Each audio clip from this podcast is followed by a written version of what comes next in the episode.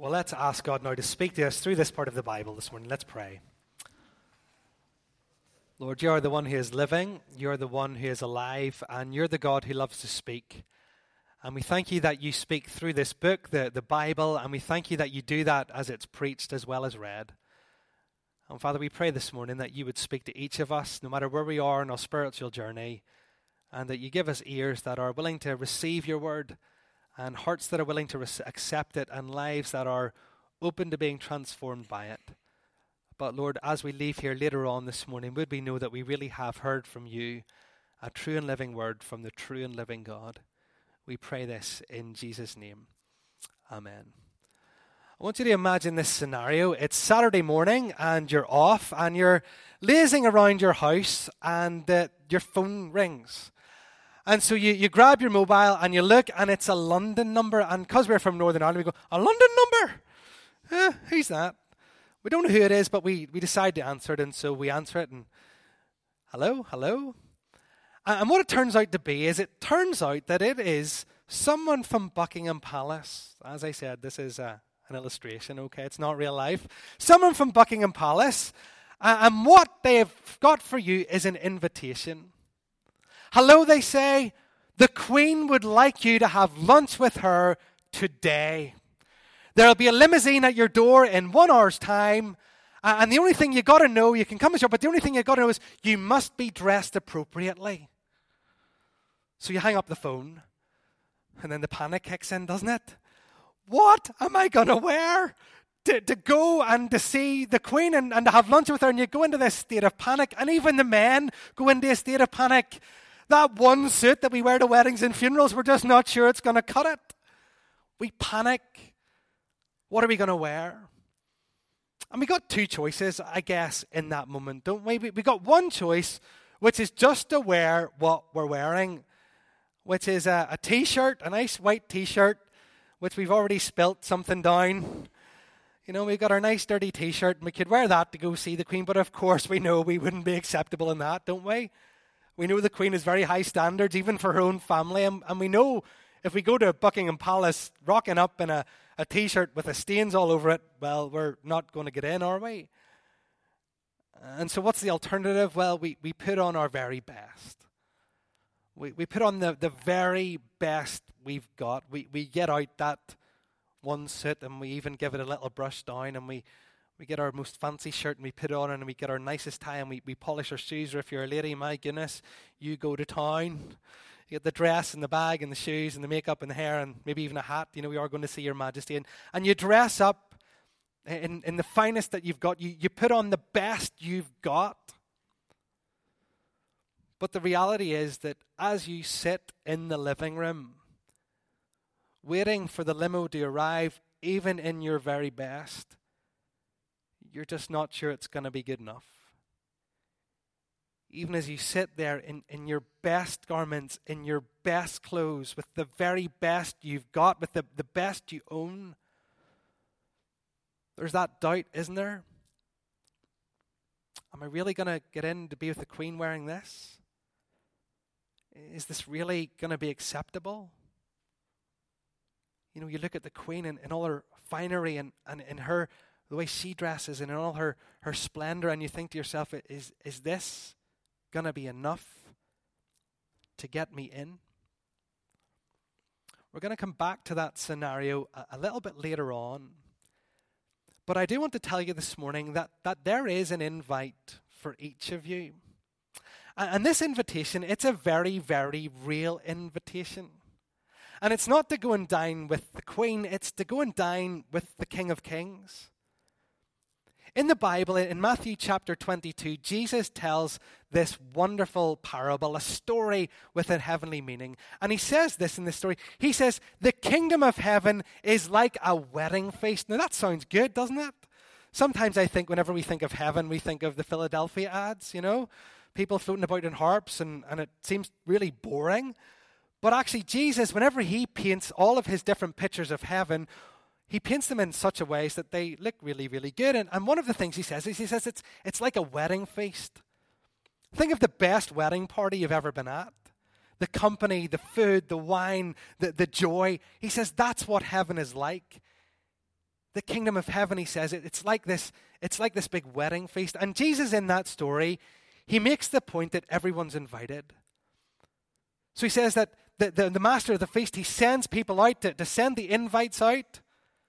And interestingly, some people who get invites aren't, aren't interested. And maybe you're here this morning and, and you're not interested. Some people weren't interested.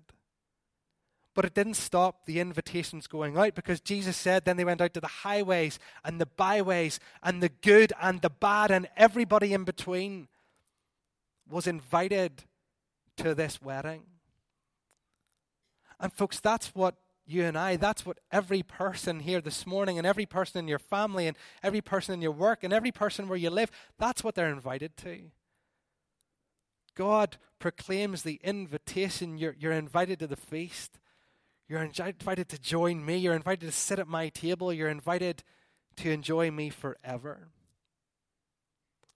But what's really interesting is that at the end of the story that Jesus tells, a lot of people have responded, if you like, to the invite and, and they're in. But Jesus says this, and it's a little bit of a, a sting at the end of this story he tells.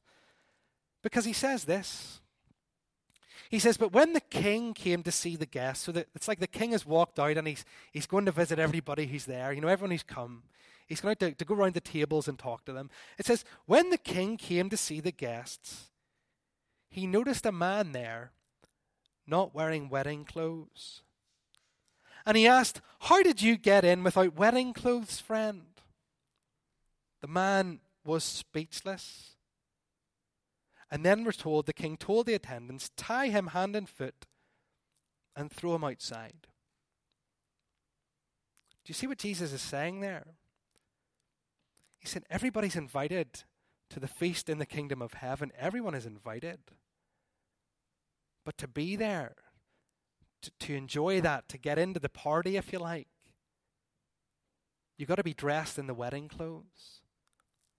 You've got to be dressed appropriately. You've got to be wearing the right thing. Now, please don't think I'm talking about physical clothes here. Hopefully, you've got that. You know, it's not like, you know, we wear suit and tie all our lives and we're going to get into heaven because we look smart. He's talking about spiritually dressed. You've got to be dressed the right way spiritually. Okay, Marty, get what you're saying. Get that I'm invited. Get that the offer is open. Get that Jesus is saying that i got to be dressed right. But, Marty, what should I wear? what am I supposed to wear to, to, get into the kingdom of heaven? What am I supposed to wear to, to get in there? What do I need to, to have on me, if you like, to get into that kingdom? Well, the answer it's very, very simple, but it's also very challenging. The answer is that we need to be wearing what the Bible calls righteousness. We don't use that word, do we? It's a strange word. It's, it's very much a Bible word. What does that mean? It means that we need to be wearing a record of right living. It means that we need to be wearing a record. We need to be wearing clothes which are perfect, unstained by sin. We need to be wearing clothes which, which are completely and utterly perfect. No stain of sin on them. We need to be wearing what the Bible calls in Isaiah a robe of righteousness. And again, the Lord Jesus makes this very, very clear. And if you're challenged by this, you should be, because it's really challenging. In Matthew chapter 5, Jesus says to those listening to them, and listen to these words He says, For I tell you that unless your righteousness, that's your, your rightness, surpasses that of the Pharisees and the teachers of the law, you will certainly not enter the kingdom of heaven. Now, the Pharisees, who were they? They were like the most religious of religious people in the world at the time. These were guys who not only tried to keep God's rules, but they made more rules to make sure they didn't break God's rules. Jesus You, you want to get into the kingdom of heaven? Well, well, your righteousness, it's got to be greater than theirs. My goodness, Jesus. How, how on earth? How, how on earth are we going to get that? That's what he says. To get into heaven, we, we have to have a perfect record. To get into heaven, we have to have a, a sinless perfection. We have to be wearing clothes that are unstained by sin. And, and this is a problem, isn't it? This is like a, a big problem for, for me and for you. And well, it's a big problem for everyone, isn't it? Because none of our records are clean. None of them. None of our clothes are unstained, spiritually speaking. We've spoiled our clothes, haven't we? we have spilt lies on them. We've spilt dishonesty on them. We, we've covered them with selfishness. They've been stained with deciding to go our own way and not God's way. You see, the reality is that every single person here, including myself, our clothes are stained. Stained with sin. And what does that mean? That means that just as we are, just as we are, we cannot enter the kingdom of heaven according to Jesus. You might have picked this up a couple of years ago. I'm a big Wimbledon fan. Uh, I worked at one stage for IBM and got to visit Wimbledon, and it was a real privilege. But a couple of years ago at Wimbledon, Lewis Hamilton was invited to the Royal Box. Lewis Hamilton, if you don't know who he is, he's the Formula One driver, he's the world champion, he's a British guy, he's fantastic. And anyway, he was invited to the Royal Box by William and Harry. Now, think about that. There's the invitation. They want him to be there. They, they want him to join them in the box. Yeah, that's why he was invited. But Lewis Hamilton was told what he had to wear. You, you got to dress appropriately. You're going to need a shirt and a tie. You're going to need a jacket. You know, you, you need to, to dress in, in a way that the, the royal family expect. And you know what Lewis Hamilton did?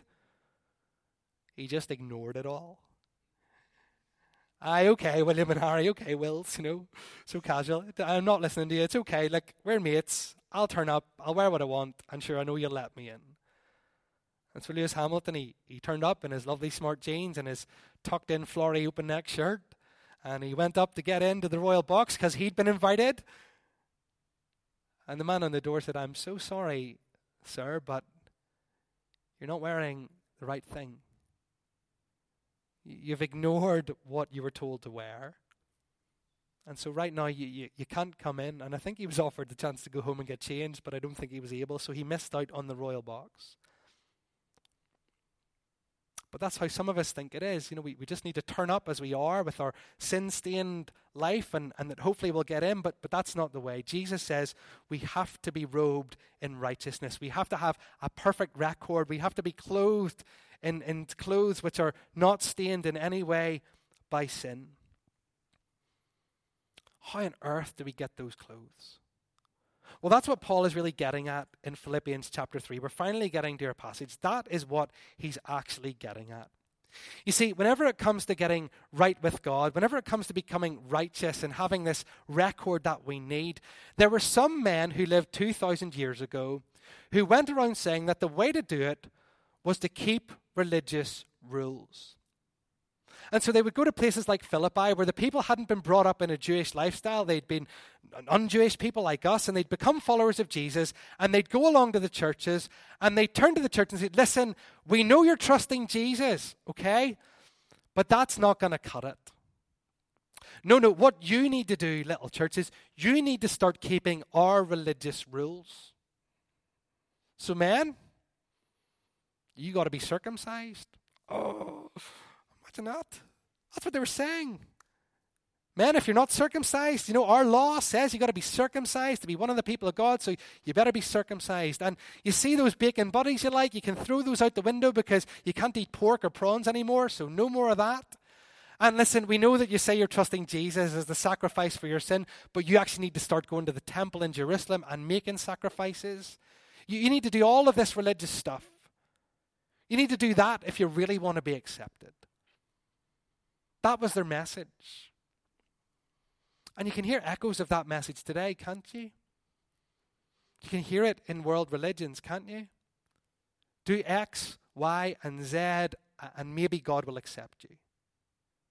Follow our religious ways, and, and maybe God will declare you okay. We hear echoes of this, echoes of this, echoes of this even today. But Paul,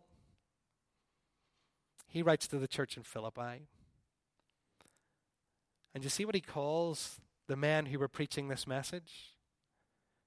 Do you see he calls the men who were preaching, listen, to be right with God, you just got to do lots of stuff, keep the rules, be religious, and hope for the best. Do you see he calls them? Have a look at 3 verse 1 because it's pretty harsh. He calls them dogs, evil men, mutilators of the flesh, and he tells the Philippians to watch out for them. And why is that? It's because Paul knows that this message is absolutely rubbish. He knows that this message that you can get right with God by being good, by doing religious things, he knows that that is rubbish. He knows it is nonsense. And so he says to them, Do not listen to this message. It's not true. You can't get right with God by your own effort of just trying to do religious things or good things. It doesn't work like that. And how does Paul know? Because he's been there. He, you know, he, he would put all of us to shame. I mean, this is the guy who, who was the best at keeping the rules. Have a look at his CV in verses 5 and 6. Look what he says about himself. He says, I was circumcised on the eighth day I'm of the people of Israel. I'm of the tribe of Benjamin. I'm a Hebrew of Hebrews. In regard to the law, I'm a Pharisee. As for zeal, I was persecuting the church. As for legalistic righteousness, I was perfect. I have had the most religious background you can think of. I was brought up in a home where we learnt the scriptures and we kept the rules since I was a boy.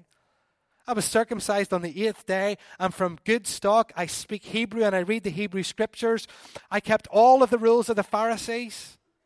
Even persecuted the church. I thought they were dishonoring God. And as for the law, I've kept it well. The sacrifices that I need to make at the temple, I have made. I've done it all, says Paul. But then what does he say? He says, But you see, in terms of getting right with God, it's just rubbish. In terms of getting right with God, all this stuff, he says, is worthless. Look at verse 7. He says, Whatever was to my profit, that's banking language. Whatever I thought I was putting in the bank with God, whatever I thought was earning my salvation, whatever I thought was earning my righteousness, all of this stuff I was doing, whatever was to my profit, I now consider loss for the sake of Christ. I, know I now consider it all to be, well, worthless. And then look at verse 8. What is more, I consider everything a loss compared to the surpassing greatness of knowing Christ Jesus my Lord, for whose sake I have lost all things. I consider them rubbish that I may gain Christ. Paul says, listen, you see, doing all your religious stuff to, to try and, and get a right record with God, to try to be perfect in His sight, it's just pointless. It just simply doesn't work. Let me try and give you a reason why it doesn't work. I have got clothes on under this shirt, so don't panic. See, Paul knows that, that this is how we are. He knows that we are stained with sin. He, he knows that our record is not good. Look at this rag I'm wearing. That's how we all are, isn't it? And what Paul knows is that whenever we start to do religious things, thinking that they can make us right with God, it's just a bit like doing this. It's just a bit like kind of sticking stuff, you know, over the sin and, and kind of just hoping that, that at the end of the day, God looks at this and is impressed. Would you be impressed with this? That's what we're doing, Paul says. He says, you know, to, to, to take your sinful clothes and just to add lots of keeping rules and, and doing lots of religious things, he says it's, it's just like, like patching it up. It doesn't, doesn't take away your sin, it doesn't cover it, it doesn't deal with it. And that's why he says it's, it's, it's worthless, it's rubbish, it, it doesn't actually count, it, it doesn't make a person righteous. Our own effort, our own religious actions, our, our own good deeds, no matter what we do to try to make ourselves acceptable to God, Paul says it is pointless. It is never going to work. It's never going to work. Because what God requires is a perfect record. What He requires is for you to be wearing clothes that are unstained and absolutely perfect. Oh dear. What are we going to do about this? Let's go back to our scenario with the Queen. So there you are. You're sitting in your living room, and you've got your finest dress on, or you've got your, your finest suit on.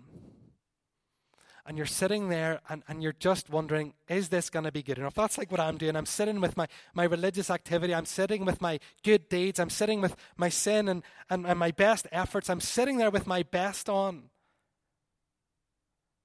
And I'm wondering to myself, is this going to be acceptable and good enough? And there's that doubt, and there's that worry, and there's that fear that you're going to get to Buckingham Palace, and the Queen is going to say, I'm sorry, you're, you're just not dressed appropriately. So you're sitting there, and, and you've got that panic, and, and the doorbell rings. It's time to go. And so you go and you, you answer the door, and, and, and a chauffeur stands there. But what's really interesting is that in his hands, the chauffeur has this beautifully wrapped gift. It's beautifully wrapped. And he says, Listen, that, that's for you.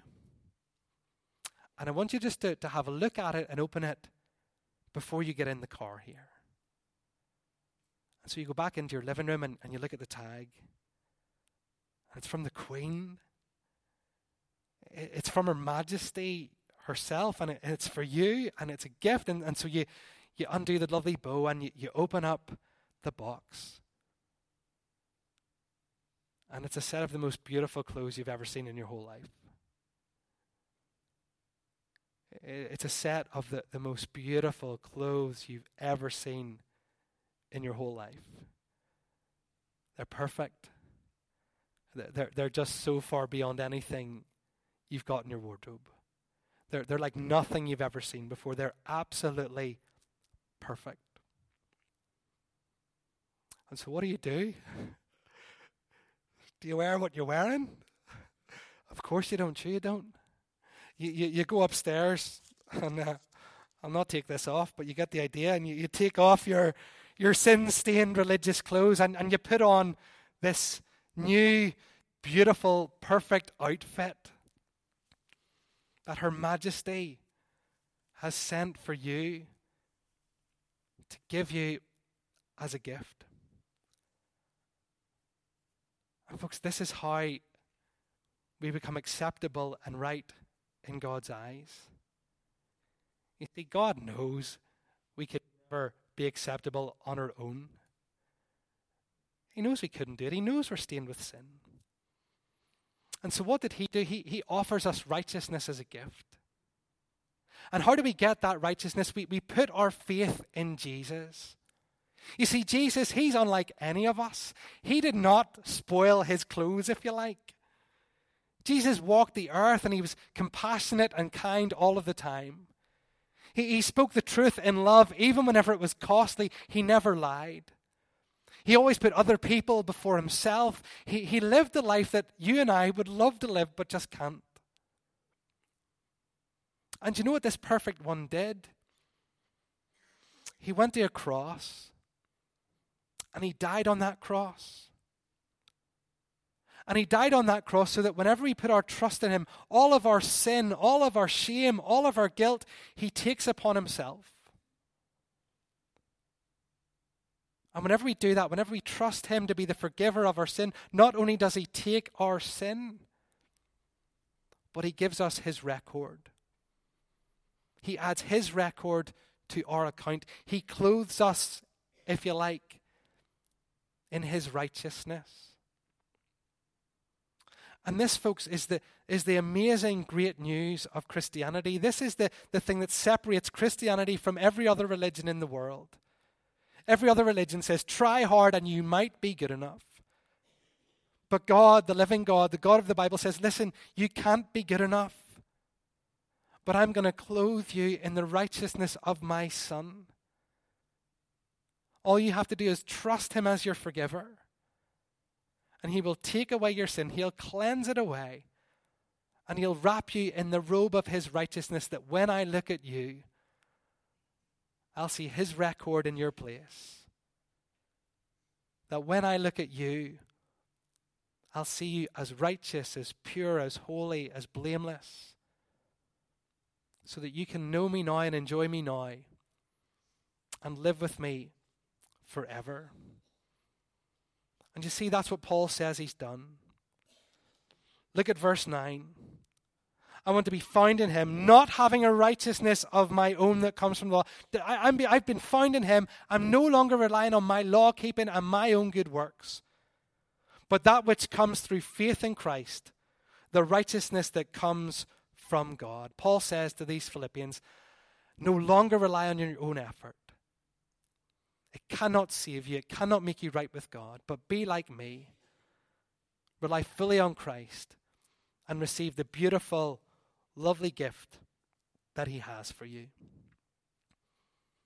This morning, I have one question that I would like you all to consider. And it's one question with three pictures. And it's this it's that this morning, as you sit here, what are you wearing? Let's say the limousine comes for you tomorrow without any warning. Let's say you don't have an hour to get ready, but the limousine comes and you must get in it to go and meet with the King of Kings. What are you dressed in? Are you turning up just as you are, like Lewis Hamilton, with your sin stained rags, hoping to get in? Or are you turning up with a record of all the good things you've done, hoping that that's going to get you in? Or are you showing up, having taken the precious gift that God has given to you, that righteousness that comes through faith in Christ? Are you turning up clothed in Christ? This morning, only one outfit will get you in. And this morning, I want to encourage you to, to put that on, to take that gift, to trust in Christ, to be made righteous by Him, and to start enjoying life with God now, and to enjoy life with Him forever. As the words of the hymn say, My hope is built on nothing less than Jesus' blood and righteousness. I dare not trust the sweetest frame, but wholly lean on Jesus' name when he shall come with trumpet sound. O may I then in him be found, dressed in his righteousness alone, faultless to stand before the throne. On Christ, the solid rock, I stand. All other ground is sinking sand. Let's pray together. Father, thank you for this most precious gift that you give us through Christ. This gift of righteousness that we receive by faith, by putting all of our hope in Jesus, by putting all of our trust in Jesus, by confessing that we've got nothing but sin stained rags, and asking Him to give us His perfect righteousness. Lord, thank you for that gift. I pray, Lord, that for anyone here who's not received it, that you would work in their lives in such a way to bring them to the point of taking that gift to be their own. We pray this in Jesus' name. Amen.